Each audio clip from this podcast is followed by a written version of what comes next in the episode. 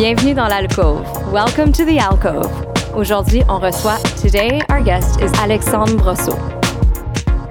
So, you guys really touch, depending on what project you're working on, you really touch on different fields, whether it's you're saying architecture, design, marketing, event planning, uh, all of these things.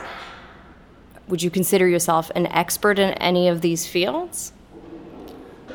I wouldn't consider myself uh, an, an expert in um, in uh, in any of those fields. I would I, I, would say that um, I know a lot of experts in those fields.